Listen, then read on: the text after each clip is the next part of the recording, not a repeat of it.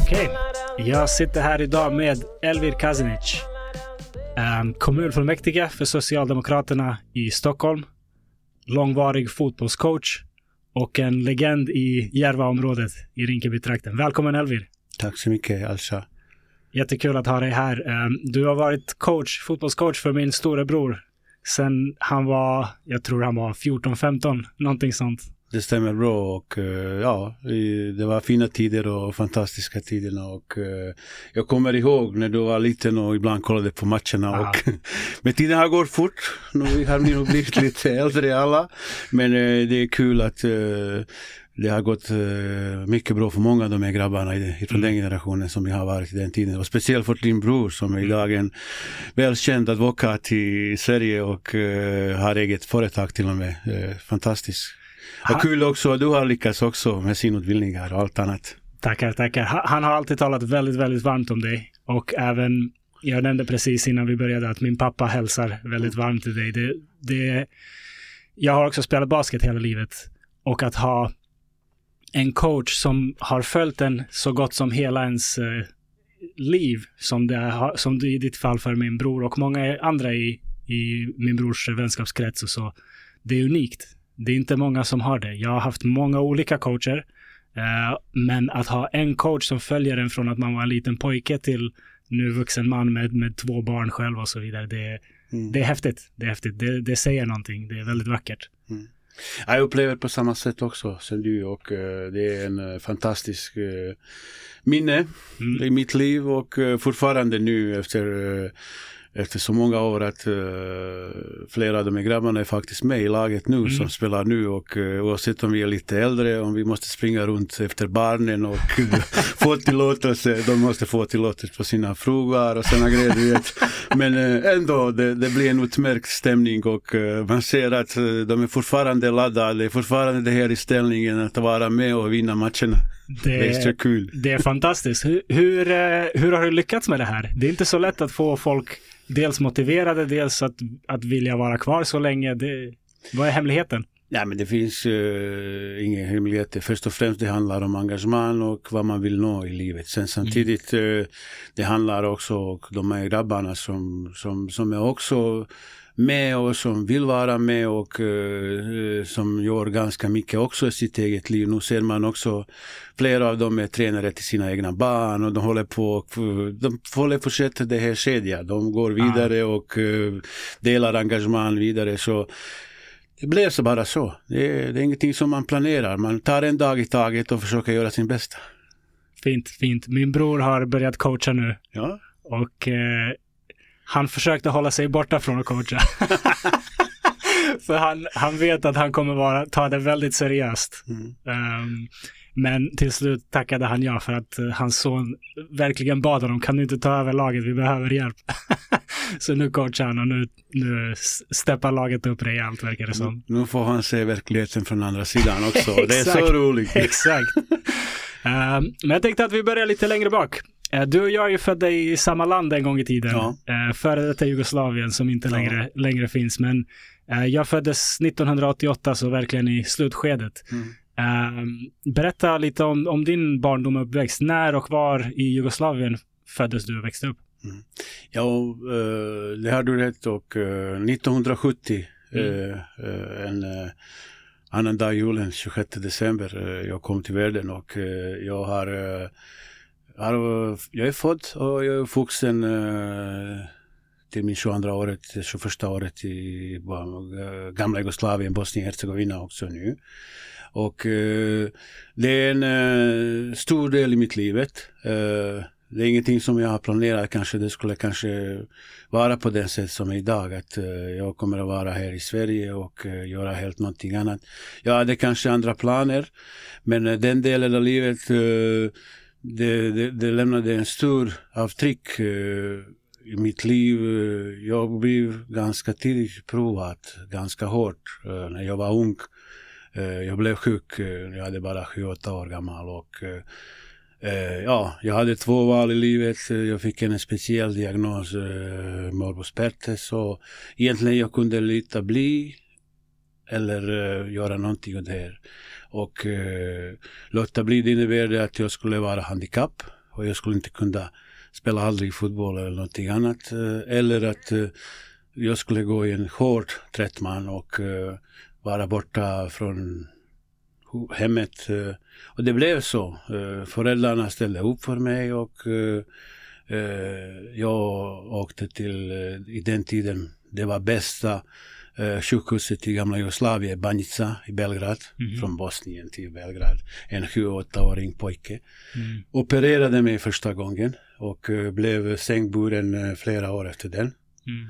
Eh, och eh, det blev lite komplikation, det spridde sig sen till andra foten. Jag kunde inte gå, man, det fanns en trött, man, man var tvungen att lägga fast i sängen med benen och sådana grejer, att det skulle Oj. läka sig ordentligt. Skolan, jag fick gå hemifrån, lärare kom där, mina kamrater kom hem och sådana grejer. Jag var flera månader i Belgrad ensam som en 7-8-åring pojke och eh, men jag lyckades. Jag, jag, jag blev frisk och jag började spela fotboll. Och ingen kunde märka att jag, vilken del av livet jag har haft. Mm. Men från den delen, jag lärde mig en ord. Och det var den som är viktig. Jag, från min uh, lilla grejer som jag har bott i, nu det blir andra delen av livet här i Sverige, men från den lilla delen som jag har bott i Bosnien. Jag har lärt mig två viktiga ord i livet som, som tar mitt, eh, ja, engagemang som tar min tanke om världen i framtiden och till och med idag och jag tror det kommer bli framåt. På den, den tiden att eh, när jag var fastbunden till sängen, när jag kunde inte gå ut, eh, när jag kunde inte gå i skolan ordentligt, när jag var borta från familjen flera månader i flera omgångar. Eh, jag till och med överlevde klinisk död i den tiden när jag var i Belgrad. Eh, jag var på rätt plats i rätt stund, så de lyckades rädda mig uh, hälsa är den viktigaste grejen i livet. Mm. Och det tar jag alltid med mig. Det är inte pengar som många sätter på. Ja, pengarna kommer och går, men hälsa är viktigaste mm. grejen i sitt liv. Sen, eh, man har gått i skolan, det har gått bra, fotboll har gått som det skulle gå, utbildning har gått som det går, det brukade Jugoslavien. Jag klarade min gymnasieutbildning. Sen det kom uh, det här, uh, alla, alla i gamla Jugoslavien var, de, skulle, de hade plikt att gå till armé. Jag mm. fick också den, jag var också borta en tung, tung, tung del av mitt liv. Jag var i Vinkovci och då var redan spänt i den delen i Kroatien den mm. tiden, gamla Jugoslavien på väg att splittra sig. Så det var också en stark, där man har blivit lite hårdare i livet. Mm. Kan tänka mig. Man kom tillbaka och det var dags kanske man skulle fundera. Eh, man skulle ta någon eh, extra gymnasieutbildning och sådana grejer, eh, började jobba. Men situationen i gamla Jugoslavien blev hård. I min stad blev hårt och jag var i en del av Bosnien där jag är ursprungligen muslim. Och jag var på serbiska delen och ja, det blev hårdare och hårdare. Jag hade några gånger eh, tur att de inte gripit mig. På slutet eh, hamnade allt att man var hela tiden hemma. Jag bodde centralt inne i stan och väntade på sin nåde vad kommer att hända eh, med ja men mig eller, eller om jag ska vara ärlig alla mina gäng, vi kom från olika, land, eh, från olika nationaliteter, du vet. Mm. Ingen av oss har märkt att det här kommer det här och uh, det kommer bli någonting. Och jag tror man var inte medveten heller själv när mamma var där och växte upp i det här. Mm. Och det blev så. På slutet, som jag sa, man hamnade hemma och man väntade vad, vad kommer att hända nu? Man kunde höra, höra radio, det hände grejer där, det hände grejer där. Allt var stängt. Folk försökte desperat försöka lösningar, hur ska man ta ut sig därifrån? Vissa blev lurade, typ, de fick någon tillstånd, sen de stoppar dem efter direkt när de är på väg och våldtar kvinnor och sätter man i fängelse, sådana grejer, du vet. Mm. Och i den tiden, ja, det började väcka en och annan grej, du vet. Och, och jag kommer att sluta när jag är klar med det här, du vet. Och Eh, och då kom en dag, eh, ja, det blev etnisk rensning av våra stad. De gick hus till hus och eh, de, eh, ja, de eh, plockade alla och alla skulle samlas på en och samma plats. Och det blev på slutet, eh, alla som var kvar i den här staden, de var på en plats och man skulle, de hämtade tio bussar. Alla skulle vara typ i de här bussarna, man skulle åka vidare. Men eh, där de delade upp folk. Mannen stannade och kvinnorna skulle, och barnen skulle åka vidare utanför den här staden. Och jag själv blev också delad, var med min farsa. Men sen, du vet, jag hade så många kompisar och så många eh, fina vänner så faktiskt eh, en av dem kom och tog ut mig från den här gruppen Mm. och eh, försökte sätta mig i de här bussarna och eh, det gick inte. Det var beväpnade man där.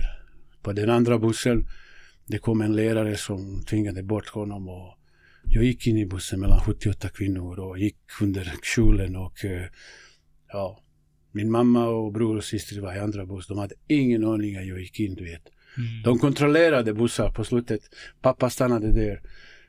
Ja, ingen ville avslöja mig. Inte ens kvinnorna. De blev hotade. De frågade om det är någon som gick. Inte ens bussförare som var serb. Han ville inte heller säga att jag, jag gick in.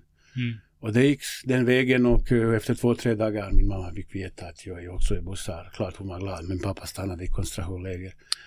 Men äh, vägen gick eh, och äh, som jag säger, man kände man kunde inte röra sig. Och då kände man det här, fan vad jobbigt det är när man inte kan gå Eh, till affär shoppa någonting. Man kan inte gå och hälsa på någon, du vet. Man var fast i fyra väggar och man väntar, det ska hända någonting. Man vet inte när det ska hända, hur det ska hända. Och eh, på slutet, vi kom till eh, gränsen med Makedonien och eh, då kände man sig plötsligt säkert. Jag sov under en träd utan någonting. Men jag var så glad, jag var så lycklig jag var där. Och då lärde jag mig en andra ord, frihet. Mm. Hälsa och frihet, det är den viktigaste två grejer i, ett liv som för en människa och alla människor som det, det ska man respektera Mm. verkligen. Man tänker inte på de här grejerna innan det händer någonting. Förrän man förlorar dem. Ja, men när, när det händer den, eh, när du ser den, du ser hur fint att du vänder sig blicket, att du går och Mm. du känner sig fri. Och inget kan eh, hända dig. Då är det verkligen någonting stort och det ska man respektera. Verkligen. Ja. Fy fan, jag trodde jag började med en eh, enkel mjuk fråga här. Ah, det var lite det, grann. det, är, det är en tuff uppväxt. Det är en tuff uppväxt. Ja, det har varit. Man satt sig på prov ganska tidigt och eh, som jag ser, eh, det var lite grejer som man inte planerat men de grejerna uh, hårdade mig om vi säger så. Mm. När man har upplevt allt det här eh, och eh, man fick kämpa redan från 7-8 år. Att man Mm. ska vara en normal människa hela livet. Det tog på krafterna, inte bara mina. Jag står väldigt tacksam för min familj. eftersom Jag själv visste inte ens vad är Belgrad och Mm. Eh, och eh, det, ja, det var min pappa som eh, via olika läkare fick veta om det här sjukhuset och de kom och besökte mig och du vet hur det funkar i gamla Jugoslavien. Mm. De kom med, de frågade vad de vill, de ville ha shot från Balkan. De, de tog med sig de shot och allt annat. Bara ge till läkare och sjuksköterskor. Mm. Ja, jag ska ha bättre där. Att, Mm. eh, de ska ta hand om mig. Du vet, sitt, ligga i sjukhuset mm, utan någon som finns där. Från, Mm. det, är, det är inte lätt. Det är, Nej, gud. med mat och allt annat. Kanske mat funkar inte som du skulle äta och allt annat. Vet. Mm. Man får, de var tvungna att hitta mina vänner till mig där. Folk som skulle ta hand om mig och Mm. försöka se till att jag har lite bättre normalt. Som det, vi pratade, jag var nästan i etapperna mer än ett år i Belgrad. Bodde där. Fy fan, som sju, åttaåring. Ja, det Det, det kan inte ha varit lätt. nej. Men okej, eh, mångas liv tog en eh, tvärt sväng när, Ja. när Jugoslavien föll samman. Mm. Jag antar, du, du var 22 sa du när, eh, 21. 21 när, när kriget började. Vad hade du för planer för livet? Vad, vad tänkte du? Vad ville du bli när du blev stor? Liksom? Vad, hur såg du på livet på den tiden?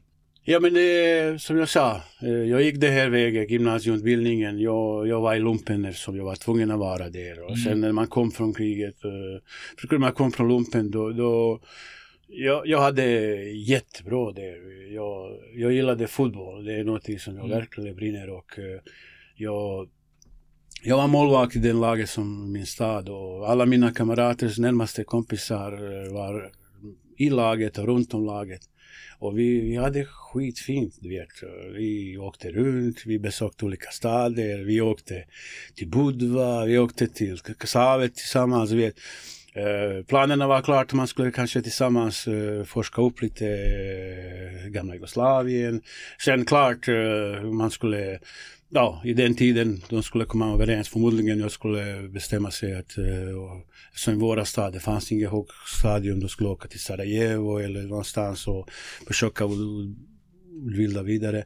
Men eh, ja, det blev stopp. Det, det blev inte som eh, vi har planerat och som jag sa, det är enda plats som jag kommer ihåg att jag sett Sverige, det var när jag spelade någon fotbollsmatch och det var två, tre år före kriget och då tyckte jag fan, de grejer aldrig upp, kolla hur de springer och sådana grejer, du vet. Men sen mm. det, det, det blev som det blev, du vet. Uh, ingen hade planer att man skulle hamna här, men uh, efter när allt det här påbörjade, uh, jag är faktiskt tacksam att jag valde den vägen och kom till Sverige från den platsen där jag har varit den stunden, du vet. Och, började livet om, om vi säger så. Mm. Mm. Du nämnde att när du lyckades ta dig ut från din hemstad ja. så var det med buss till Makedonien. Ja. Vad hände däremellan från Makedonien till, Makedonien till Sverige? var också tufft, du vet. Det, man kunde inte stanna där och Mm. jag, jag var, jag blev direkt uh, vuxen man eftersom Mm. pappa var i koncentrationsläger, vi hade inte koll på honom. Jag hade en lilla bror som var sex år, jag hade en dotter, så syster som är 13 år, jag hade mamma, då. Måste man ta hand om.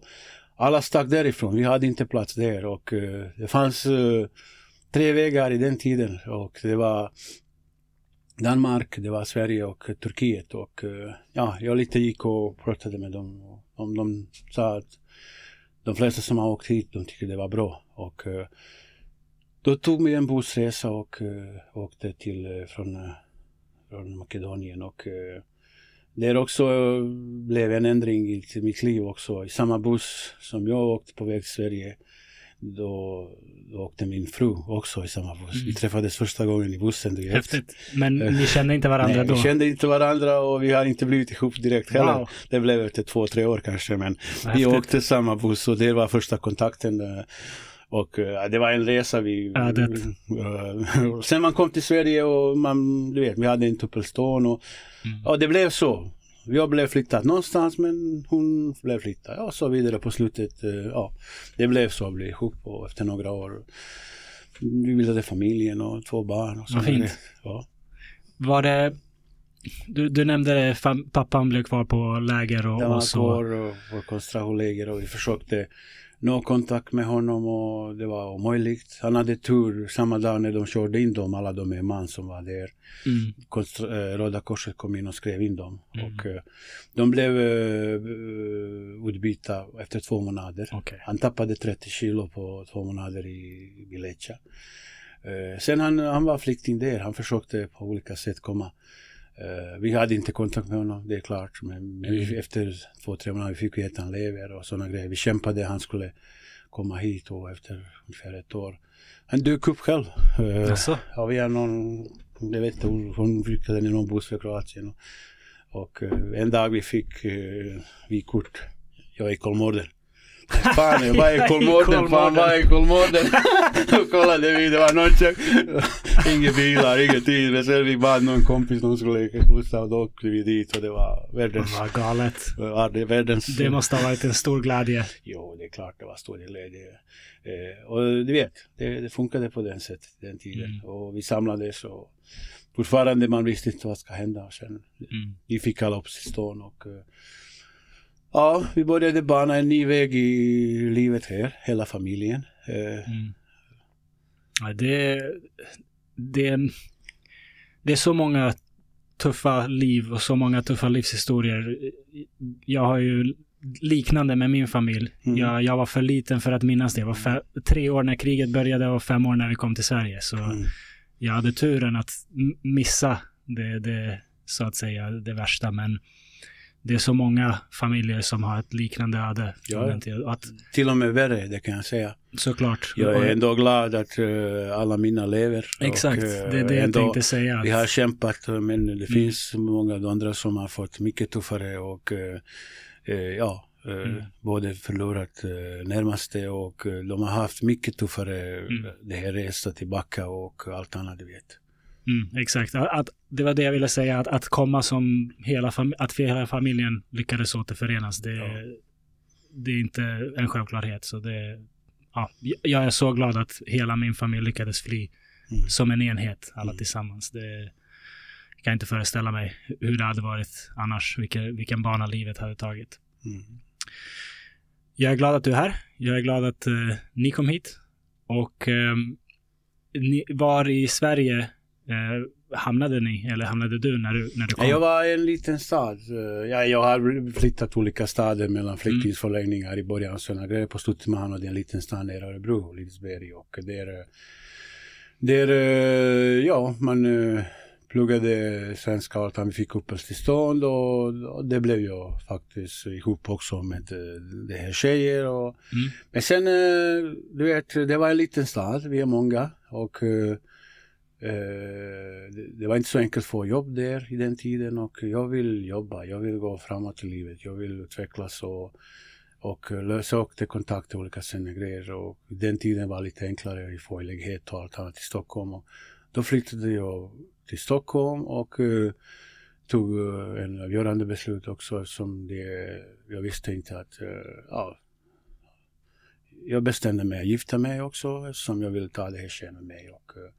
att vi inte borde vi riskerar. Och, och då flyttade vi tillsammans, eh, föräldrarna och vi till Stockholm och sen, ja, man började leta vidare. Eh, Jag flyttade till Rinkeby Mm. och fortfarande jag bor där.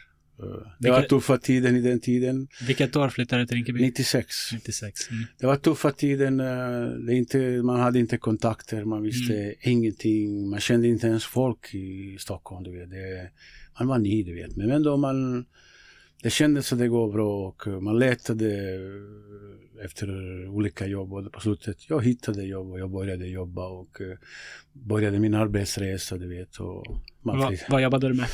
jag jobbade faktiskt, uh, vad kan man jobba, en eh, kille som kommer ny i Stockholm, som vill jobba, klart, jag städade. Det, det var min första jobb. Men sen livet eh, gick vidare, man, när man började med den, då började man utveckla vidare och hitta bättre jobb och utifrån din utbildning och sådana grejer, du vet. Eh, och uh, där, man jobbade på olika ställen, det kan jag säga direkt. Mm. Men eh, jag var nöjd, jag var glad.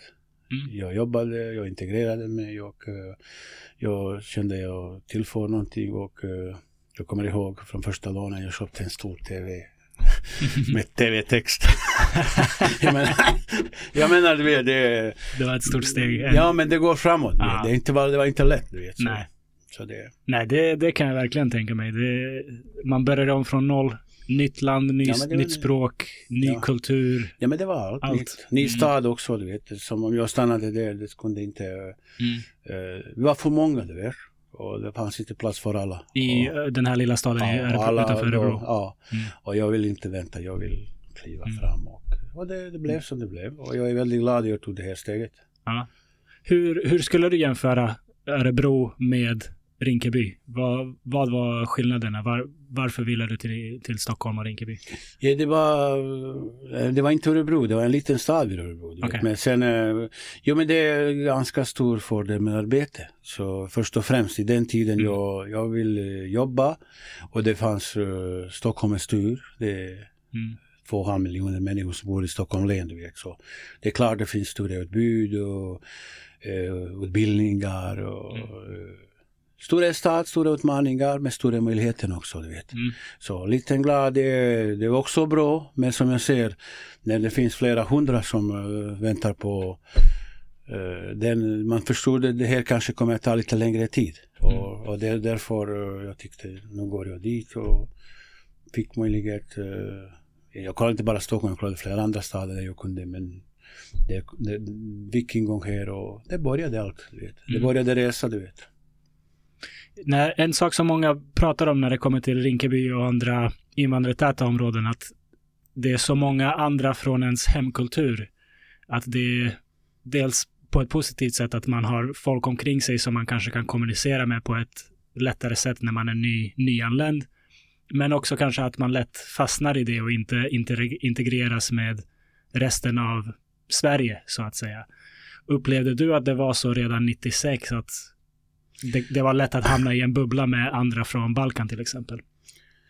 Nej, faktiskt inte, du vet. Eh, jag upplever att eh, de flesta från Balkan, eh, de vill samma som jag ville. De vill gå framåt i livet med utbildningar, med jobbet. De vill utveckla sig i bostadskarriärer och sådana grejer, du vet. Och sen, det är mycket fördomar om Rinkeby. Det är Mm. många som skriver och det är många som eh, skriver bara när de- vill skriva dåligt om Rinkeby, du vet.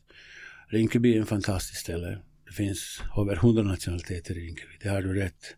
Och eh, med det, det, en, det finns det här värme, det finns, eh, det finns det här kulturen, du vet. De, de, de gjorde någon, jag tror 200 minuter, någon gjorde någon på Youtube, du vet. Och en som, en som stod där och försökte tigga pengar på Stora Mhm. plan. Stod där två timmar och fick ingenting, du vet. Eh, Men han gick till Rinkeby på en Mm. timme, han fick över 200 kronor. Man delar det här lilla som man har, du vet. Mm. Men sen, det är klart, det, vi har våra utmaningar, det har hänt någonting som skulle inte hända. Eh, kunde man förebygga den eller kunde man göra det på något annat sätt? Eh, det är någon fråga som kanske kommer att analyseras och utforskas tiderna, du vet. Vad, vad menar du då? Det här gängkriminaliteten som har Mm. kommit i efterhand, du vet. Men eh, fortfarande, det är 99,99 människor i Rinkeby. Det är fantastiska människor. Mm. Det finns myter och myter att det är socialbidrag, vänster och höger.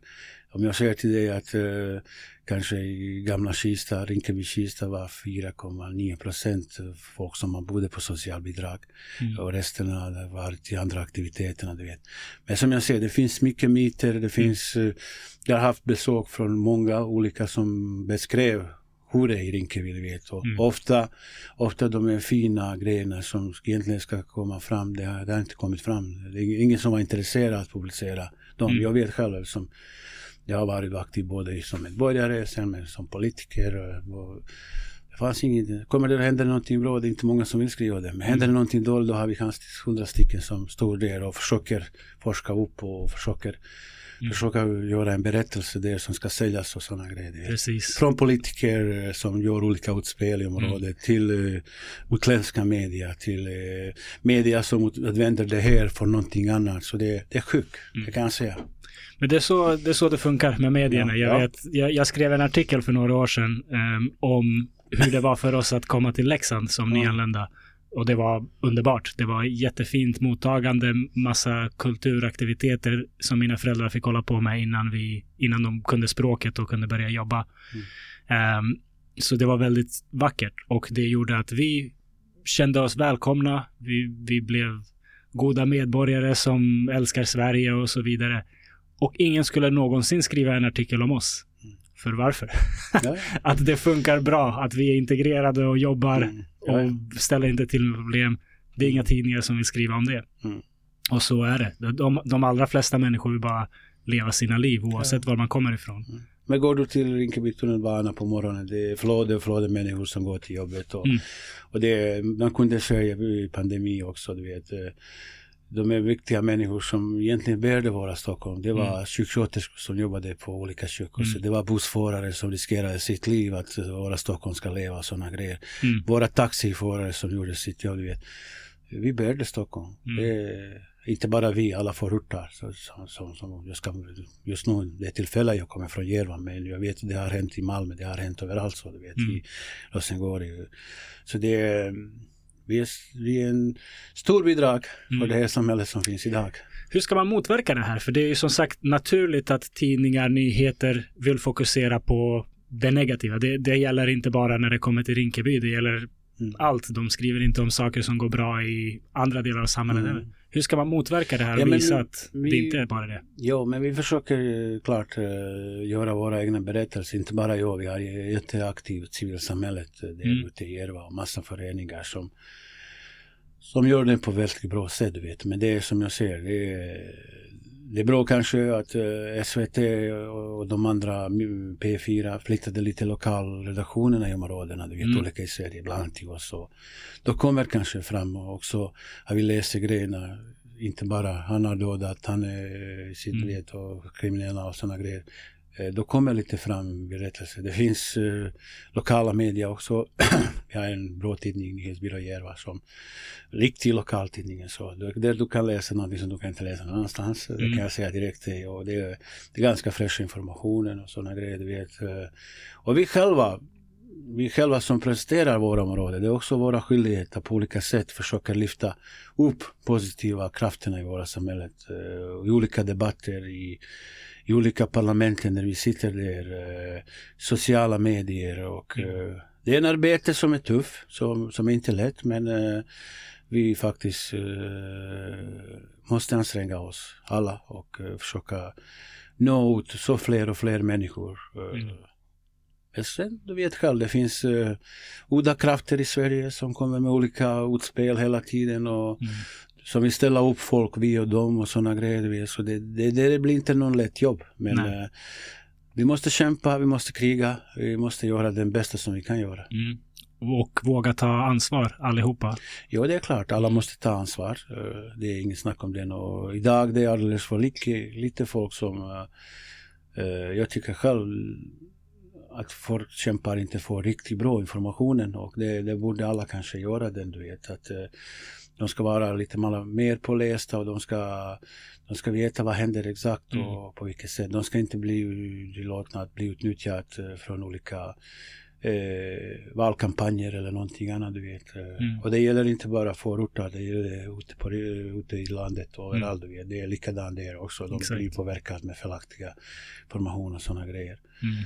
Och du vet, ja, det måste vi lite ta större ansvar och vi måste bli fler också. Det kan jag säga också. Det är också en nyckel. Vi måste bli flera som vill berätta de här historierna. Jag läser idag massa böcker, folk som är ute, eh, vågar skriva, vågar skriva sina berättelser, hur det har gått för dem och sådana grejer, du vet.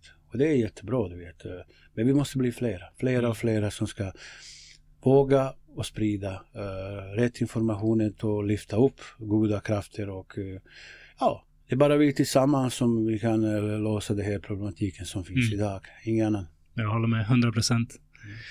Du startade en fotbollsklubb där ganska tidigt i området. Ja, vi, jag har varit aktiv faktiskt i många klubbar Mm. och jag ska vara ärlig. Ja, hur började Ja, fotbollsresan? det började bara som en kvartslag och sen eh, som jag säger, det blev kärlek direkt till de här barnen och det blev eh, eh, Ja, direkt, eh, det fanns en grund grabbar, men vi var för lite. Eh, vi behövde fler grabbar och då hittade jag det här som jag ser grunden. Att eh, man skulle kanske försöka få de här grabbarna som är lite stökiga att komma in till oss, sätta lite regler och sådana grejer. Och efter en tag, eh, vi blir över 30 och 40 och vi har varit framgångsrika och vi har varit, eh, vi gjorde grejerna tillsammans, både inom i Sverige och utomlands. Och det, det var som jag säger, det var en fantastisk resa. Och jag har haft, varit aktiv hela mitt liv. Både som fotbollsspelare och som ledare. Mm. eh, Olika rad. Jag gick ganska tidigt på ledarsidan. Men eh, som jag säger, jag har varit med och tränade Bosnien, turkar, assyrier. Jag har varit på elitnivå i Vasalund. Jag har varit i seniorlag. Jag har varit överallt, vet. Och Mm. alltid var mot att, kämpa eh, med de som kanske hade inte allt banat enkelt. Du vet, eh, vi, vi var tvungna kanske fixa eh, både resurser och det var inte bästa spelare som kom till oss. Men vi gjorde de här spelare, ja, de faktiskt vi vann Santerisk och Stockholm också. Du vet. Mm. Och det var stort. Vi slog BP i finalen. Du vet. Ja. Det händer inte varje dag. Det Nej, det direkt, händer inte varje dag. Och det är de här grabbarna som, eh, typ, eh, alla de började i olika lag men på, på den resan Mm. de försvann och sen på något sätt vi samlades ihop. Och, Mm. Men den som är viktigast, inte bara i den laget, i alla lag. Vi Och det, blir det, vänner. när vi pratar om det laget för lyssnarna, det är Bosancica. Ja, Mm. det, den som är viktigast, vi blev vänner för hela livet. Mm. Och eh, vi försökte stödja oss i varenda situationen. Och, eh, och jag, jag säger, eh, många av mina grabbar, eh, jag är väldigt glad idag när jag träffar dem eh, på bensinstationen eller jag träffar någon annanstans och jag ser att de har lyckats i livet, de har Mm. familjen, de har jobb, eh, de har gått framåt, du vet. det är också stort, Mm. där man ser hur det har gått för vissa andra. Om jag säger förstår. Mm. Det, det är inte alla som hade den resan. Så det var en fantastisk, eh, fantastisk tid. Och alla lag efter, du vet. Och idag också. Jag är fortfarande, Mm. oavsett om jag har hur mycket som helst, hur mycket som helst grejer, du vet. Så jag vet inte heller hur fixar jag mig hemma. Men det här är den glädje, det här, är- det här är någon avslappning, avslappning. Mm. det är en passion, du vet. När man går dit till en fotbollsplan och ser eh, 20-30 grabbar som springer och tränar eh, i vecka och eh, ja, det kommer problemen. Fan. Han har andra problem, då måste man lösa andra problemen också. Det, men det, det är så fantastiskt. du vet. Så jag är avslappnande. Efter varje träning, jag känner mig som ni. Du vet. Jag är laddad om, då är jag beredd att kliva vidare och försöka förändra samhället på riktigt med Mm. den verktyg som jag har. Och jag har en del verktyg utifrån mina politiska roll. Ja, ja. Ehm, det här, det, det är ju någonting väldigt vackert som du nämner, att de här grabbarna hamnade i fotbollen och det kanske höll dem borta från Ja. annat. En och del det, av dem säkert.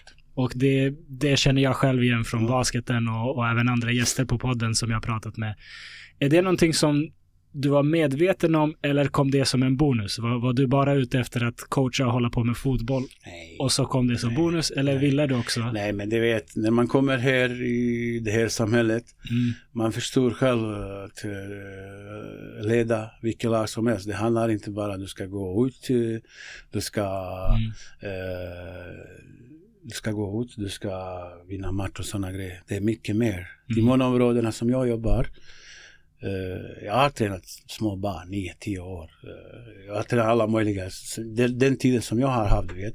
Och det är inte typ, eh, jag vet, jag, jag har varit i Stockholms fotboll, Sveriges fotboll många år. Jag vet hur det funkar. Eh, mm, Jag försökte faktiskt en gång göra en grej, du vet. Och vi hade träningen i torsdag och sen som alla andra, jag delade lappar. Att på lördag vi skulle åka till en match borta i Nacka och Oskar, några föräldrar skulle komma och uh, skjutsa dem med barn och sådana. Mm. De var nio år fan. mm, Och eh, ja, det kom den lördag. Och nio, vi samlas. Det kom tolv barn utan inte en enda förälder. Jag var ensam med bilen, du vet. Då fick jag ringa mina kompisar och de hjälpte mig och vi skjutsade, vi gjorde matchen. Du vet. Så, så det, det, det är mycket mer än sånt, du Mm. vet. Det är Mm. en stor problematik att uh, sysselsätta de här ungdomar. Du vet, eh, de måste få sina idoler, de måste drömma om kanske, de ska också kanske spela på stora arenor och de måste, de måste drömma om det här matchen som kommer i helgen, du vet. De, de ska bli rädda att de inte gör bort sig från att Mm. de ska förlora det som de har, du vet. mm, Det är mycket mer än fotboll. Det är Mm. speciellt uh, i de mer utsatta områdena, du vet. Man håller på och bygger människor, du vet. Så mm, det var inte lätt. Uh, hur många utvecklingssamtal jag har haft, minst två, tre varje vecka med olika. mm. Det var olika problem, alltid, du vet. Men uh, vi kunde lösa, vi kunde kunna på banan. Och som jag säger, de flesta idag, de, är- de har lyckats. Och, och vi får se hur det blir med de nya grabbarna också. Men det, det, det, det här sammanhållning och det här arbetet, det, det ska man eh, bevara. Och därför det är idrott, genom idrott, man kan göra jättemycket. Strukturerat idrott. Man kan göra jättemycket i tidiga åldrar mot de här ungdomarna. Mm. Uh, få, få att de drömmer om någonting annat. Inte att de drömmer att uh, kanske bli som det här gängkriminell Mm. eller ledare eller någonting annat, du vet. Mm. Jag älskar det med Sverige. Det är en av mina favoritdelar med det här landet, att det finns så stark föreningskultur. Ja. Och idrottsmöjligheterna på Ja. alla nivåer för alla åldrar verkligen är så Mm. stora. Har du något favoritminne från fotbollen? Du nämnde Sankt Erikscupen. Ja, men det, det finns eh, många, många fina grejer. Vet. Jag har varit med om, eh, jag är inte dålig tränare heller, du vet, om vi säger så. Jag har varit på, på 15-16 flyttningar i alla de här Mm. åren som jag har varit. Och det är ganska bra. Ofta brukar det 70% 80 gånger slutade med en bra resultat också. Plus att vi byggde människor och sådana grejer. Eh, men eh, någon, eh, det finns många så jag, jag vill inte begränsa sig. Det finns många finalerna och det finns många gånger när vi har gått upp och det finns turneringar som har vi vunnit utomlands och Mm. eh, ja, det är allt möjligt, vet. Kanske en av de roligaste grejerna var att eh, eh, jag hade alltid förut inomhusfotboll. Det var eh, det var ganska eh, roligt för oss och i den tiden det fanns en ST-cupen i Stirestå. Det finns idag också, du vet. Och vi har alltid haft svårt, men den roligaste kanske när vi sista året innan vi splittrades, vi hade två lag i final. Vi hade Vasansa 1 och Vasansa 2 som spelade mot varandra. Snyggt.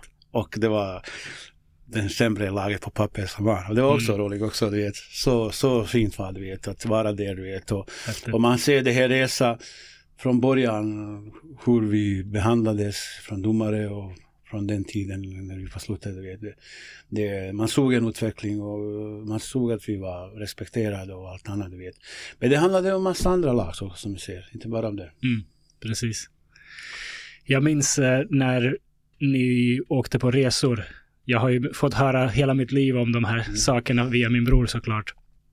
Att de grabbarna som var 14-15 åkte på fotbollsresa tillsammans. Många av dem hade kanske inte ens eh, Nej. varit på utlandsresa innan. Nej. Och så tog du dem till, jag tror det var Spanien kanske första gångerna.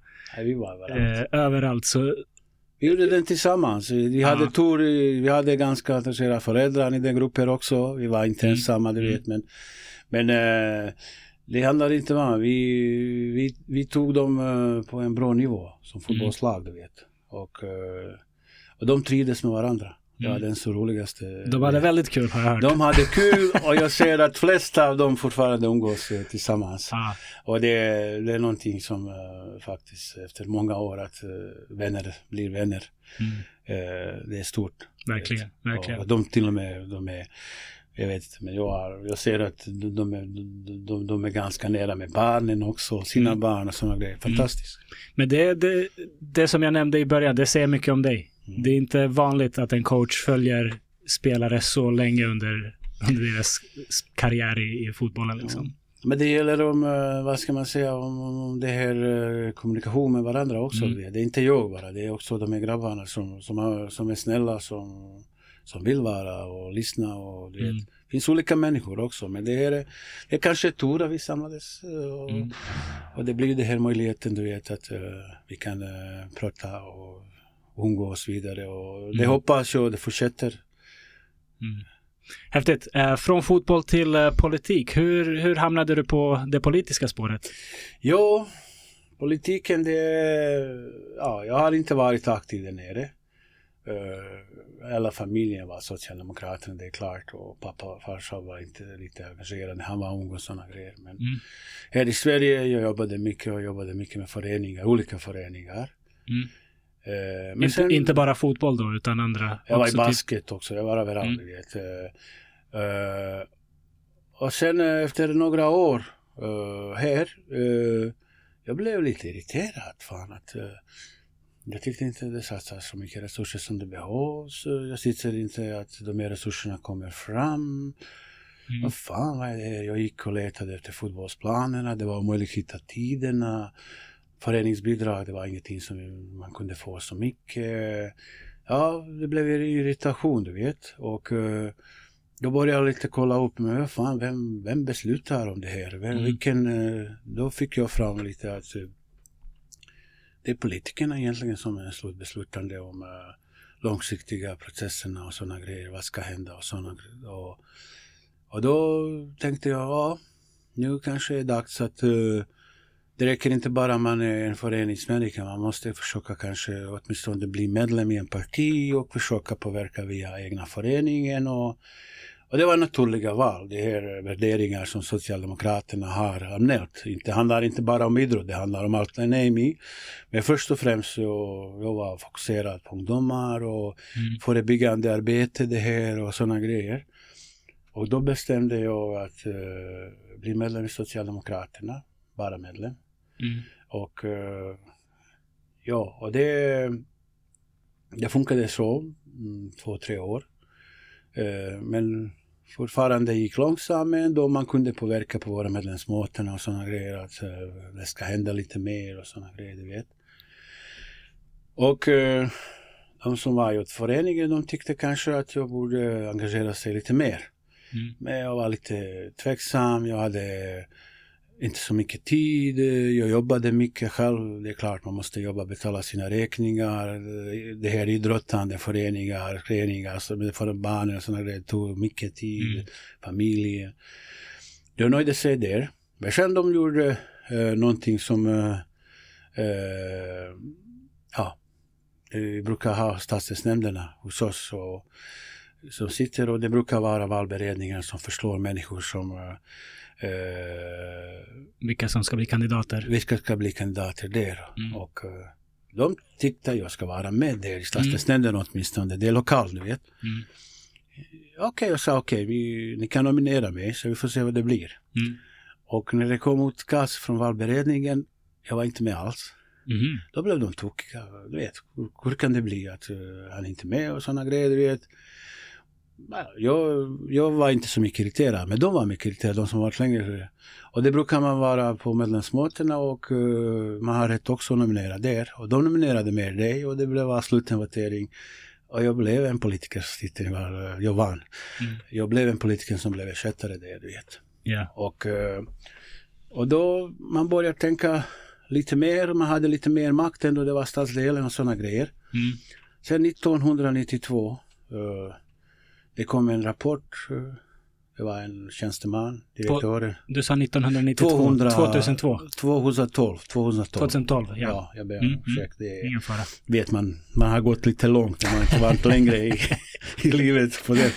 212, det kom eh, en tjänsteman som har gått ut, att, eh, Jacques de Miller, och eh, han har gått ut att eh, socialtjänst klarar inte längre de fick välja barnen som ska göra insatser. De hade inte resurser. Mm. Att de står på knäna. Oj, jag fick den rapporten där och läste. Jag var väldigt besviken, du vet. Och, uh, vet vad hände? Det här protokollet har aldrig varit diarefort. Uh, många pratade att det var en kurin som beställde den från staden. Uh, han själv bestämde efter uh, en månad att han skulle tidigare pensionera sig. Typ. Mm -hmm. han lämnade om jag förstår rätt, alltså, det kom en rapport om att socialtjänsten inte hade resurser att hjälpa ja, alla. De klarar inte, de går på knäna. Okay. Och då, då förstod jag att det här är mycket mer större än eh, bara förebyggande arbete för idrott. Mm. Där måste man engagera sig, där måste man vända. De barnen som vi pratar i den här rapporten, det var Dödens patrullbarnen, det var Shottazbarnen. Mm. Det var de som fick inte de insatserna som det behövdes. De här gängen i Ja, de var inte gängen då. De var ungdomar. Och flera av dem jag kände faktiskt. Jag tränade några av dem också som dog sen. Mm. Eh, och då, då började en riktig engagemang. Jag hade inte någon stor heller. Jag var bara ersättare där. Men eh, jag, jag kände nu måste vi göra riktig resa. Vi ska vända det här. Och det brukar ta många år innan man får resultaten från sina resor, du vet. Men på den tiden ja, 2015 började konflikten och flera av dem här dog. Och, eh, det var inte bra tiderna för den stadsdelen som jag verkade politiskt och sådana grejer. Men eh, jag hade hela tiden, jag förstod det direkt, eh, vad är grunden? Vad måste man försöka politiskt att eh, lobba och politiskt påverka? Eh, det var skolan. Man såg direkt resultaten i skolan var jättedåliga. Mm för någon gång tiden som var jättebra, många år tillbaka, olika besparingar, olika reformer. Jag har så att uh, vi hade bland annat 39 procent uh, i Rinkeby skola antal barn som hade behörighet för gymnasium. Och det, funkar inte så. Det, det är klart, alla, alla, alla forskningar, alla visar de som klarar sig att uh, gymnasium, det går bra för dem i livet. Mm. Men vad händer med de andra barnen? Så det var en uh, tuff tuff eh, period. Uh, där vi, jag jobbade mycket och verkade att uh, vi ska få förebyggande arbete. Uh, där ska vi få bland annat satsningar på skolan, mm. förskolan, uh, meningsfull fritid. Att polisen ska också få sina resurser som de behöver att klara det här. Du vet, eftersom alla de är, det finns en gräns där vi som förvaltningen kan skicka våra socialsekreterare och sådana grejer. I slutändan det är alla vi som ringer polisen när det händer någonting grovt och det är de mm. som verkar. Därför var det viktigt att de skulle lyssna på dem och Eh, de ska få de här resurserna som de har krävt i förra. Så det har hänt en del reformer som kanske mm. vissa var emot till och med. Jag kommer ihåg att uh, när det gäller kameror, vi gick mot uh, alla, mot stadshuset, mot majoriteten. vissa tyckte inte vi ska ha kameror i Rinkeby-torget och Husby tillfälliga. Mm. Vi såg att det blev så. Mm. Vi fallde ner majoritet, Socialdemokraterna den tiden, du vet. Och då kom de med kameror. Det, de är viktiga, du vet. Det, det finns inte vittne. Det är jättebra att uh, det är inte något när man går i någon integritet, men det handlar om brott. Mm. Folk vågar inte vittna. Det är jätteviktigt att uh, det finns någon bevis som polisen kan kolla. Och mm. på de här platserna, det har blivit bättre. Det har visat sig, de vissa säger att de förflyttar sig. Ja, då får vi förflytta sig vidare också, du vet. Mm. Men det minskar. Varje gång när man förflyttar sig, det minskar, du vet. Så kamerorna har gjort ett positivt resultat? Jag tycker att uh, 2018, jag tror, 2016, 17 vi röstade för dem. Och då, det var inte vi som, det är inte vi som, uh, det är inte vi som uh, bestämmer om kameror. Det är polisen som utifrån, mm. men det var någon remiss på nämnden och vi skulle ställa sig in och mm. vi från förvaltningen vi tyckte det var bra att man ställer sig in för äh, Moderaterna och äh, vi ställer sig positivt för kameror. Det är inte vi som det är länsstyrelsen som bestämmer, men yeah. ändå det är viktigt vad det säger vi från nämnden, vet. Mm. Och då, vi hade en omröstning där äh, V och MP hade eget förslag. Det var remiss egentligen handlade om Rinkeby. Mm. Förvaltningen förstod vad det skulle, vi, vi är positiva för det. Och oppositionen hade, du vet, oppositionen alltid vill göra. De, de sa också både Rinkeby och Husby. Mm. Och vi bråkade en månad.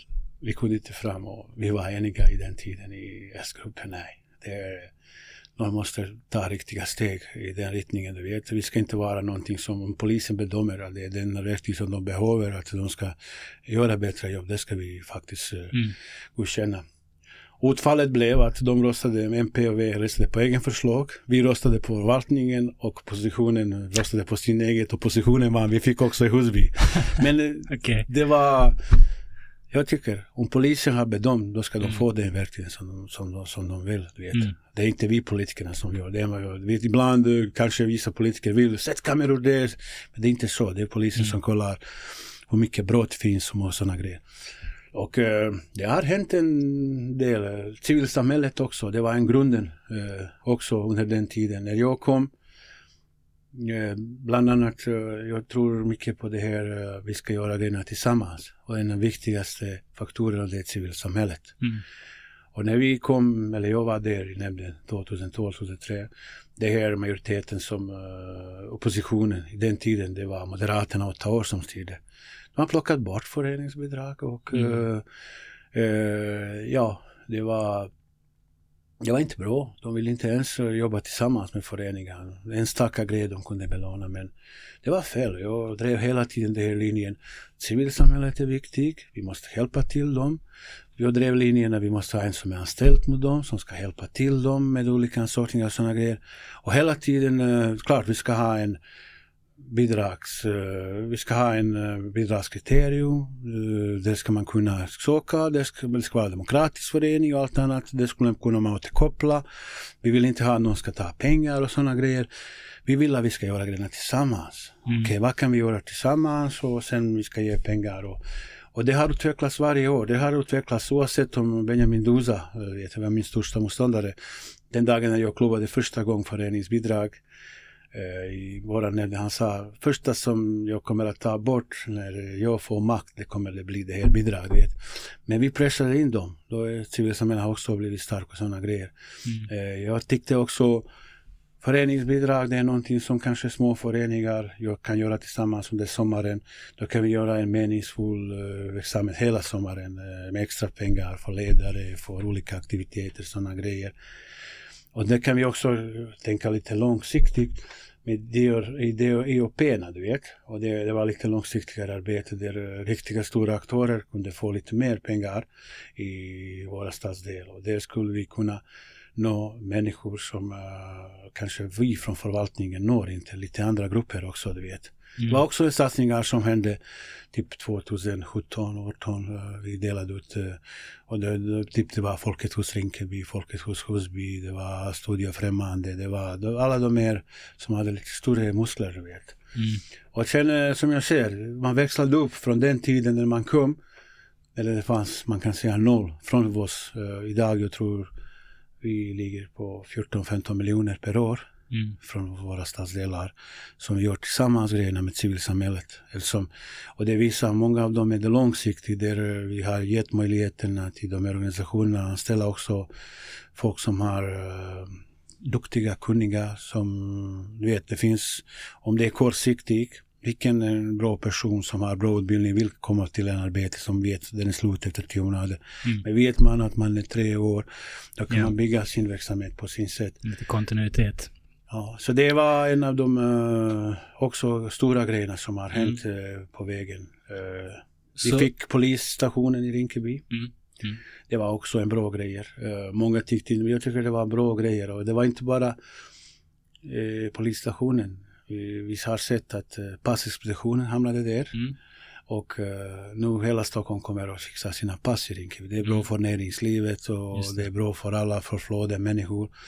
114 14 sitter här i Rinkeby. Mm. Nästan 80-90 människor som jobbar med den i, eh, som tar samtal och sådana grejer. Vet. De sitter också här. Så där, eh, vi fick arbetsplatserna också. Det, vi fick det här flödet, du vet. Eh. Och vi fick som jag sa samarbetsavtal mellan eh, oss i kommunen och polisen. Vi blev bättre att samarbeta med varandra. Mm. Idag, jag kan säga att uh, det är mycket som händer i Stockholm. Mm. Uh, men det känns att vi ändå har gått framåt i er, va? Mm. Uh, från en jättenegativ spiral. Att nu har i alla fall det mindre, mindre dådskjutningar och allt annat. Nu från hela Sverige de kommer och ringer efter våra personal som mm. går dit och försöker eh, förenkla för dem. Yeah. Hur har vi gjort att de inte tappar tiden? Mm. Och våra polis, biträdande polischef i Järva, nu är han i Farsta. Mm. Så man, man tar det här kunskap från den området. Men fortfarande som jag säger, det, det kan vända när som helst. Man ska mm. bli försiktig.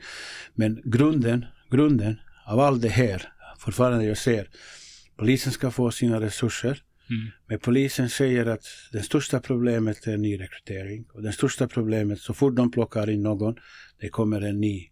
Mm. Och det är därför grunden i förskolan, skolan och meningsfulla aktiviteterna tillsammans med oss. Yeah. Och de barnen som behöver stöd, de ska få tidiga besked.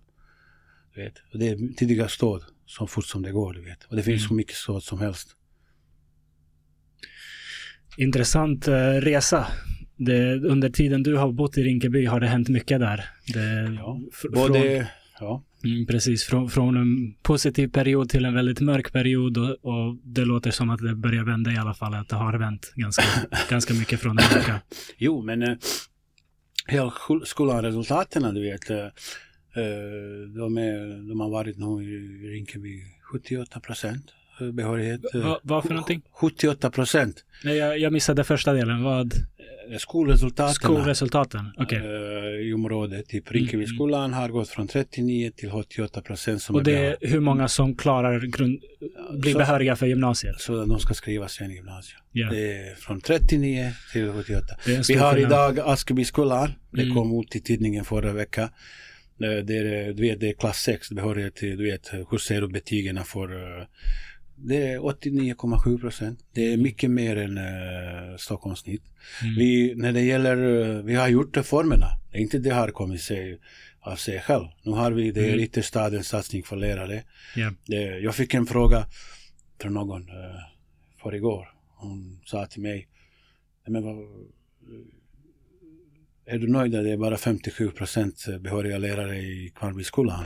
Vänta lite grann. Ja men det är väl bara för min examenarbete. Jag ska inte... Men vänta, oavsett vem ska se det här, om det blir din lärare eller det blir...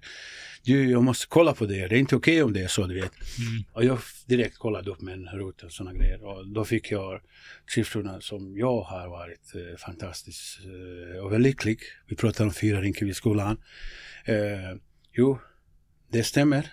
57 procent. Det, men det är antal tjänster som, uh, i skolan som mm. behöver behörighet. Så det betyder de andra 43 procent är personer ja, runt om som är mm. jättebra. Mm. Och uh, de från de är 57 som ska vara behöriga, 89 procent hade behörighet ja. i skolan. Stockholmssnitt är 77 procent. Mm. Så om du förstår, det är inte någonting uh, som har bara hänt. Om man kollar mm. på det här civilsamhället. Många av de här föreningar, organisationer har ställt sig och jobbat med läxhjälp. Mm. Flera år tillbaka, du vet. Jag har hört no några nu. Det finns alltid någon som försöker utnyttja system och det, det ska man bestraffa hårt. Mm. Men de föreningar som har jobbat med oss, de har, vi har läxhjälp varje kväll. Mm på flera ställen. Och det är flera som organiserar, du vet. Och det är fullpackat. Folk, yeah. Rinkeby Folkets hus, 70 personer, tre gånger i veckan.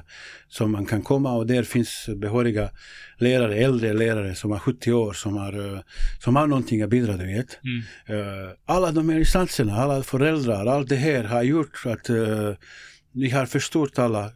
Förskolan, skolan, det är viktigt. Mm. Våra fritid. Det är, nu har vi idag två ställen, 16 till 19 år. En i Husby, en i eh, eh, Rinkeby. Och nu ska vi klart bädda till Tensta. Mm. Där, eh, där ungdomar har strukturerade aktiviteterna. Mm. Där vi har gått så långt att vi, vi har en mentorsprogram. Vi har gått till gymnasium i eh, Sola och de andra, du vet och jobbar där med ungdomar, försöker hjälpa dem på plats, du vet, de som har svårt med betygen, du vet. Yeah. Vi har chockmanipulatorerna, chockstimulatorerna, du vet, de är fina bilar, där vi hjälper ungdomar både OVA, OVA, körning och uh, praktiska informationen. Det är hur många som helst har tagit körkort. Det är mm. svårt, de har inte råd kanske att betala dyra autoskolor och sådana grejer, du vet. Mm. De kan driva egna projekt. De, eh, de gör otroligt mycket grejer där, 16. De jobbar med demokrati, de jobbar eh, Bland annat det är de som äh, sysselsätter alla ungdomar i sommararbete. Mm. Och det är också någonting som man, man kan vara stolt, du vet. Att förra, nu i året, äh, 2500 som har sökt en uh, sommarjobb 16 till 19 i hela Järva, du vet. Mm. Alla har fått erbjudande. Mm. Det är otroligt, du vet. Det är första steget till arbetsmarknaden. Det är första, första kontakt med uh, arbete. Man får också lite pengar så man kan kanske köpa ärliga pengar så man kan köpa sina kläder och sådana grejer. Du vet. Mm. Man får en referens. Mm. Jag själv har varit handläggare för ungdomar på mitt arbete. Och det händer att uh, de här ungdomarna lämnar mitt namn som referens när de mm. går vidare 19 år. Och då ringer arbetsgivare och säger du har haft honom tre veckor, vad tycker du om honom? Sådana grejer. Yeah. Det är också en knuff uh, i framlivet, du vet. En viktig knuff. Ja. Mm. Och sen alla, alla de är gratis. Från flesta aktiviteterna som vi organiserar är gratis. Du vet. Det är mm. fullpackat. En, väsk, en stor, stor bok från kulturen till olika utflykter. Vi tar ungdomar till olika delar av Sverige. Till, mm. Vi försöker göra verkligen på bra sätt, ge det här möjlighet att stödja de som har lite svårt. Speciellt nu i de här tiderna när, eh, när vi har uh, inflationen. Mm. När må många familjer lever uh, ganska svårt. Vi har ju också gjort eh, stora insatser i våra förvaltningar på alla våra mötesplatser. Vi har gett möjlighet med smörgåsar med olika grejer. Mm. På sommarplatserna, det, sommartorget, det finns möjlighet att få en hamburgare eller någonting. Du vet. Mm. Vi, vi på verkligen eh, har gjort en resa tillsammans med alla människor som bor här. Vet. Och det stannar vi inte. Det ska vi tillsammans med dem och Uh, det är klart vi ska lyssna på våra medborgare, du vet. Mm. Och, uh, men uh, det finns massa grejer, du vet, som är bra. Du, du har nämnt att något som verkligen behövs är såklart resurser i förskola, skola, fritidsaktiviteter, polisen. Men alla de här aktiviteterna kräver också folk som jobbar med det, folk som är engagerade, eldsjälar. Hur, hur får man folk att vilja göra det? Hur får man folk intresserade av att lägga ner sin tid och, och, och jobba med de här sakerna som kanske inte ger något direkt resultat utan i längden? Men alla, alla resultaten, det krävs en tid att uh, de gör resultat. Och det är, det är nästan omöjligt. Små grejer som man gör, man kan se redan uh, dagen, några dagar efter sådana grejer. Men flesta grejer, stora politiska reformer, du vet. Mm. Det, det, är politiken som man kan ha som verktyg att uh, utveckla samhället, du vet. Mm. De här stora grejerna, det krävs en arbete, det krävs utredning och sådana grejer. Ja, eldsjälar fås inte det är klart. Eh, när man kommer i de här situationerna, eh, man ska ta vara på de som redan finns, du vet. Mm. Och man ska försöka pusha på dem. Eh, och det som du sa, det krävs resurserna. Mm som går till de här. Det krävs uh, folk som är, det är klart det handlar om rekryteringar. Allt handlar inte på politiken. Det är tjänstemanna och polisen, det, det, det finns folk som rekryterar, det är inte vi politiker. Men den som är viktig också, är att vi ska inte ha flera stuprör mm. i våra stadsdel. Typ att polisen ska inte jobba som de jobbar, vi ska inte jobba som vi jobbar. Det är viktigt att vi gör tillsammans mm. grejerna kontakt mellan de olika. Det måste finnas samverkan, mm. det måste vara de här knivgrupperna.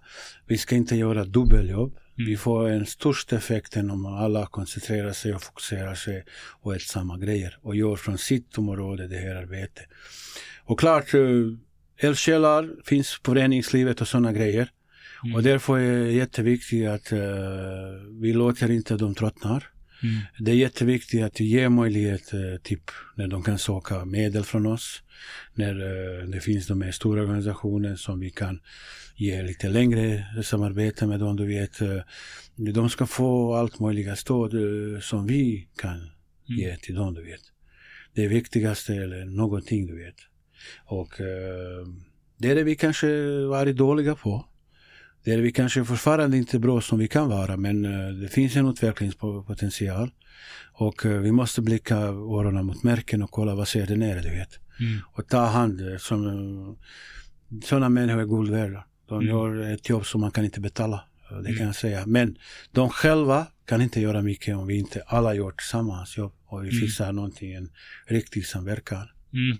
Eldsjälar måste ha förutsättningarna att kunna ja. jobba som eldsjälar. Ja, det är klart. Inte bli det, utbrända. Du vet om det blir uh, en eldsjäl kanske kommer och sen om han inte får det här står han orkar ett år, två år, mm. tre år, han går i vägen. Och Exakt. Det, uh, det är ju det som tyvärr händer ofta. Det måste man, det där. måste man, därför jag tycker det är viktigt och det är någonting som jag har, uh, vi ska inte kanske, jag, jag är ganska förankrad med många, jag ser vad händer mycket i området men jag tycker vi ska ha en person som är anställd som ska vara, eh, och det har vi idag i våra områden och hoppas att också etablera kontakterna, som ska vara ute och som ska vara stöd. Det ska inte vara alltid att en förening kommer eh, till oss. Ja, mm. det är en sockan, jag vill ha så mycket pengar. Det ska vara motsatt som du säger. Eh, hon ska vara ute och se, fan vad bra ni gör jobb. Mm. Kan, inte, kanske, kan vi inte göra någonting tillsammans också yeah. på den sättet förstår. Och när man ser att det finns någon som är uppskattad, som flera hundra barn kommer dit på grund av honom och, och uh, han sysselsätter uh, flera föreningar, Somaliska United bland annat i Rinkeby, Kista. Flera hundra barn som kommer varje vecka, du vet. Och, mm. och det är eldsjälar som har dragit igång dem, du vet. Och det kommer föräldrar, det kommer ledare, du vet. Man måste ta hand om dem. Man måste mm. verkligen uh, inte göra en hinderbana till dem. Man ska underlätta mm. till dem tillsammans med oss att göra ännu mer grejer. Ja. Hur ser du på de närmaste åren in i framtiden? Arbetet för dig som kommunfullmäktige, stadsdelen Rinkeby-Järvaområdet. Vad, vad ser du? Vad är det som behövs framåt och mm. vad vi har, en, göra? vi har en uh, regering som är extremhöger idag. Uh, det har inte varit extremhöger på hur många år som helst. Vi har det här Tidöavtal. Uh, och vi har inte en regering som tar ansvar om Sverige. Vi ser bara nu att när Kommunerna säger att de behöver runt 30 miljarder, att de ska klara välfärden. De skickar bara 10. Då är jag målmedveten att man måste spara, man måste effektivisera. Och det är det som händer nu i Örebro, det är det som händer i Göteborg. Att uh, flera hundra får sparken från uh, kommunalsidan. Det händer inte hos oss. Mm. Vi, vi har en stark vänstermajoritet Och vi kör en motsatspolitik mot de här. Det är grunden uh, att klara välfärden. Och vi har ordnat finansiering och vi behöver inte sparka någon. Vi kommer att behålla alla och vi ska till och med aktivt försöka göra satsningar 2024 år som det är en svårt år. Alla säger 2025 blir bättre år men det är prognoserna. Det är ingen mm. som vet hur det Nej. blir. Och uh, en vänsterstyre i stadsdelen. Idag jag är uh, vice ordförande i Järva, 92 000 människor. Och jag är mm. gruppledare för Socialdemokraterna här och jag sitter i kommunfullmäktige Stockholm. Och jag har ganska stor ansvar för det här området. Och vi försöker dag efter dag försöka göra en bra fin politiken. Det ska speglas eh, förebyggande arbete. Eh, skolan är viktig, som jag sa, i våra budget. Det handlar inte bara om elbilstjejer, skolan är viktig. Det kommer pengar, schablonerna och sådana grejer som ska underlätta skolan. Vi satsar på förskolan. Våra meningsfulla fritidsaktiviteterna gratis. Eh, det är flera som är sjuka för dem i resten av Stockholm, hur mycket vi gör. Och det handlar om prioriteringar. Mm. Vi vill göra så, du vet. Eh, vi har också socialtjänsten en viktig roll i vårt arbete. Det finns mycket desinformation i dagens läge. Vi måste jobba att ge folk riktig information. Mm. Det stämmer inte som de flesta säger att vi tar barn och sådana. Det är sista som händer när man tar barn. Då ska man gå massa, massa distanser mm. och, och tingsrätten och man har förklarat så det, det finns tidiga insatser. Det finns riktiga hjälp som folk kan få. Där vi måste jobba ordentligt. Vi måste samarbeta med polisen klart. Eh, det måste vara en stark uh, samarbete. Vi har idag en trefas uh, där vi sitter tillsammans med dem och vi försöker rädda liv på riktigt mm. och det, det, har vi lyckats många gånger i de sista två, tre år. det finns regelbundna möten av folk som kanske finns i riskzon, vad kan vi göra?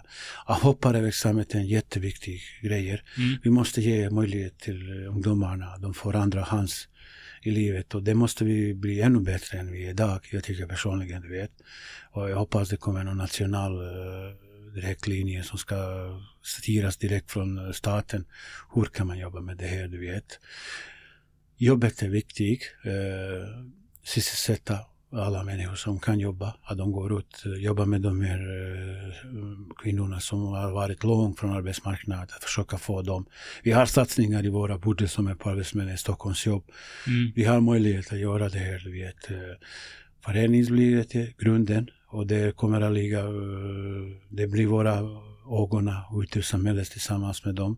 Och det kommer vi fortsätta jobba på den spåret som vi har haft eh, ganska stora insatser med pengarna. Eh, flera miljoner eh, som de kan söka i OPN, alltså utifrån den här idén som man kommer. Hur ska man lösa samhällsproblematiken tillsammans?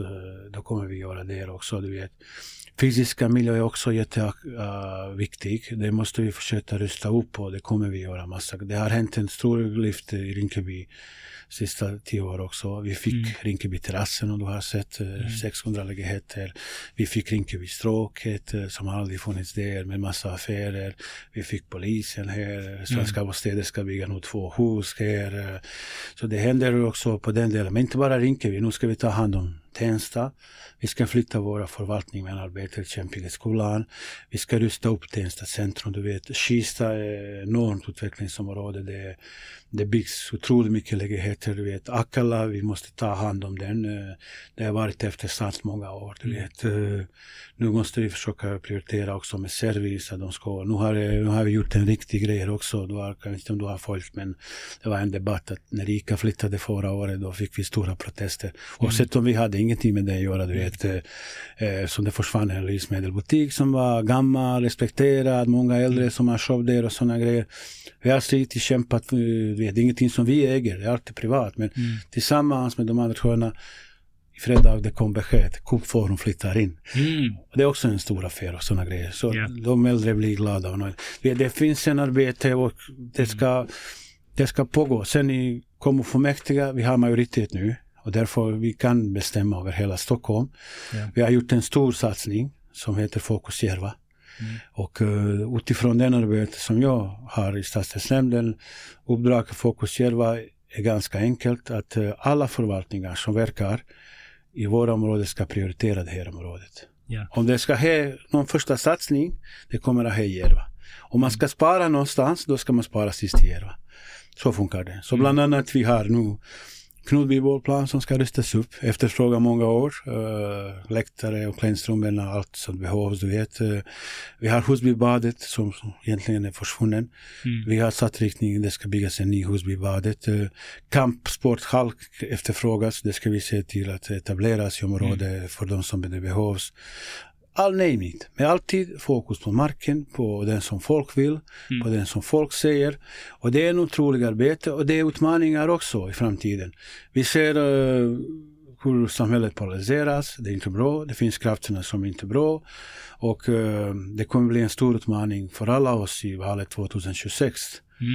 Uh, där kommer vi att få kanske någon ny bild, uh, någonting som vi inte sett tidigare. Och det Mm. ser man igår man kommer med olika utspel från olika partierna som, eh, som har, jag, jag vet inte, är det politikens ansvar att göra så? Det går inte, eller grundlagen säger man kan inte göra sådana grejer. Men då de kommer ut och de försöker ställa vi och dem, du vet. Tänker du på någonting särskilt eller? Ja men det där med Jimmy Åkesson som spelade igår, att han skulle riva moské och allt möjligt. Och, Mm. Som har fått reaktioner från alla ledare, inte bara... Så, det finns konstiga grejer som är i dagens samhälle. Mm. Vi har också på den andra sidan de här nya partierna som, ja, eh, som går eh, med sina desinformation mycket också, speciellt i områdena när de är nere, du vet. eh.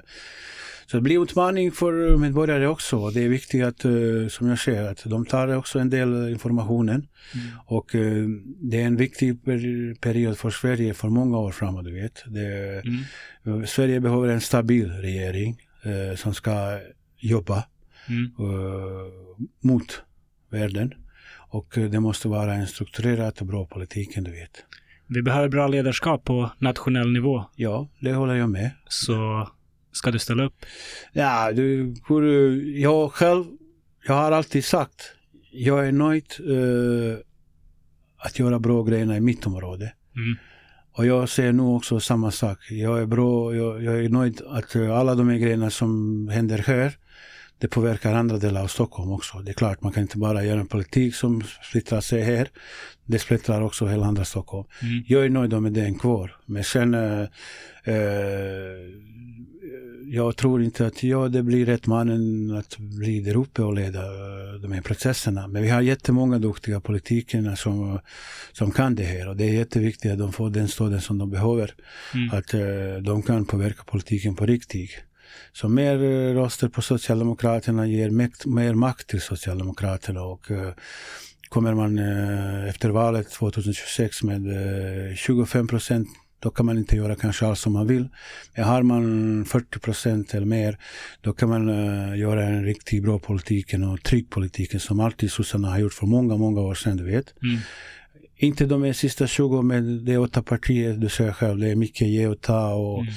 Det är en, en gång styr höger, en gång styr vänster. Men den som händer nu, vi har extremt höger eh, regering med tid och avtal. Nu är tid och avtal ett på gång.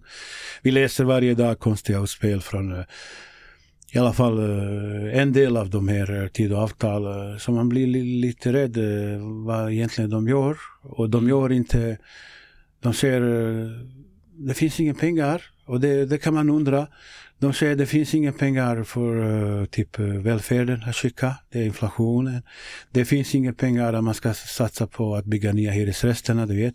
Men samtidigt, eh, för en del folk som tar rotavdrag och sådana grejer. Det finns hur mycket pengar som helst. Om du räknar hur mycket pengar går till dem eller sådana grejer. Så de, de har valt att uh, bidra en grupp till. En grupp som har redan ganska mycket. Jag tror de har inget problem att klara den här krisen. Men de här riktiga som har problem, de har valt, de har lämnat dem uh, ensamma. Uh, Mm. Kommunerna ska kanske hjälpa lite till, du vet, men uh, i stort sett vanliga människor får svårare och svårare. Mm. Och jag, man hör olika historier, men jag blev uh, jätte ledsen för några dagar sedan när jag har träffat en mamma med två barn som har en pojke som har sjukdom och sådana grejer. När hon säger jag vågar inte bli sjuk. Mm. Jag är rädd om jag kan inte gå upp imorgon till jobbet. Då vet jag inte om jag kan klara betala min hyra. Och jag kan ge den maten som jag kan till mina barn. Mm. Då är verkligen problemet, du vet. Mm. Då måste vi bli mycket bättre från hela samhället. Mm. Så ska det inte vara. Nej. Ehm, jag vet att vi har begränsat med tid så jag tänker att vi avrundar strax. Men ehm, du nämnde i början att för, första delen av ditt liv gav dig två ord, hä- hälsa och frihet, som är de två, Stämmer bra. två viktigaste sakerna kanske. Din andra delen av ditt liv, sen du kom till Sverige och, och upplevt allt det här med coaching och, och politiken. Vad har den delen av ditt liv lärt dig? Vad skickar Jo. du med från det? Men det, den, den del eh, av livet, eh, det kan eh, man se på det sättet. Det är jämlikhet. Jag upplever att, som jag var i min tidigare inlägg, Sverige är ett fantastiskt land. Eh, Om vi går till Stockholm, det är bostadssegregerat. Det är, det är jättesvårt att uh, hitta billiga bostäder längre. Du vet, uh, det finns ingen någon politisk vilja heller. Man ska bygga de här eh, hyresrätterna och sådana grejer.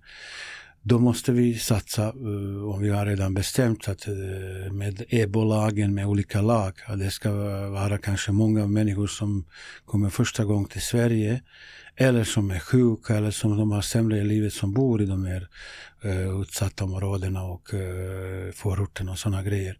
Då måste vi ha det här stödet som det behövs, som ska gå riktat både mot skolorna, mot förskolorna, Eh, integration, ja, absolut. Men eh, det krävs resurserna som ska se till att de här människor kommer in i eh, arbetsmarknaden, att eh, de klarar skolan, eh, att de kan bygga sin bostadskarriär och sin eh, civilkarriär. Vet. Och det, det tror jag att vi har varit ganska dåliga Mm. efter många år. Inte bara eh, borgerliga, min partiet också kanske, har varit inte så bäst eh, nu när man har redan gjort det här bostadssegregering. Och det, har bäst, eller, det blev så att eh, mycket enklare för att lägga ett Rinkeby, Alby, Rosengården, kanske på Södermalm och sådana grejer. Det, det är så, det är verkligheten. Mm. Folk tar den som finns, alla har inte råd att shoppa. Det är jättemycket dyrt nu, lägenheten. Mm. Då måste vi styra resurserna som ska se till att de här människor får tidigt stöd eh, sin livet. Och som jag säger, förskolan, skolan, förebyggande arbete, meningsfull fri- fritid, eh, en stark socialtjänst som ska ge stöd och polisen ska få de resurserna som de behöver. Vi ska Mm. inte vara experter på deras område. Ja. Den som polisen säger att de behöver, jag tycker att de ska få. Inte typ politikerna kommer och säger nu ska vi göra det här, nu ska vi göra det här. Låt dem proffsen och se till att de får det som de säger. Mm. Det är viktigt. Tack. Bra, bra avrundning. Ja. Ehm, om folk vill följa ditt arbete, om folk vill stötta eh, det du gör eller kanske eh, jobba själva med, med något liknande, var, var skulle du skicka dem? Någon hemsida eller någonstans där? Eh, Jag har min Facebook-sida Mm. eh, och där brukar jag faktiskt försöka lista upp eh, alla positiva grejer i våra områdena. Mm. Eh, De flesta positiva. Ibland kan jag skriva eh, någonting, någon kommentar mot någonting negativt. Jag är aktiv på Instagram också. Mm. Eh, och jag har kontakt med alla människor. Så alla människor som vill prata med mig, och jag hittar alltid någon tid och träffar dem och försöker hjälpa till eller lyssna på dem. Ofta handlar det om att lyssna på. Mm. Varje gång när någon vill träffa mig, det kommer någonting nytt som jag inte hört tidigare. Som Mm. jag kanske kan fundera, hur kan man försöka förebygga den? Eh, att det inte hamnar där. Det är inte typ, eh, vi, vi är inte någon som kan kanske ibland eh, ändra någon beslut. Vi har inte sån makt. Vi har inte någon makt att säga så ska det bli. Mm. Men däremot politiken är en verktyg som vi kan förändra våra samhället om det är någonting fel på den, du vet. Ja. Och det är viktigt att man funderar noggranna, alltid steget tidigare. Om det är så, vad kan man göra? Det blir inte så om tio år. Och det är en långsiktigt arbete. Mm. En del kortsiktigt arbete, men mycket långsiktigt. Reformerna kanske som vi har börjat driva för tio år sedan, de kommer nu på plats och sådana grejer, du vet. Ja. Och det kommer bli så om tio år. Men det är viktigt vilka reformer man tar, vet. Mm. Exakt. Och eh, beslutar. Och det alltid det ska vara bästa för samhället. Mm. Och att samhället ska gå i riktigt bra ri- riktningen som det ska. Toppen.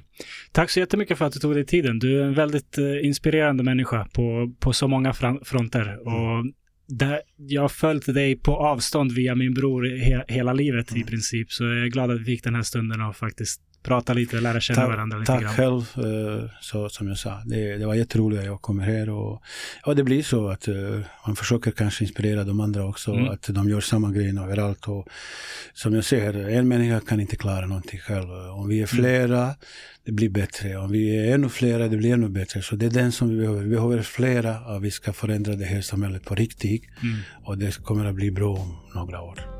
Verkligen. Tack så jättemycket. Tack. Och tack till dig som har lyssnat. Vi hörs nästa gång. Ha det fint. Hej.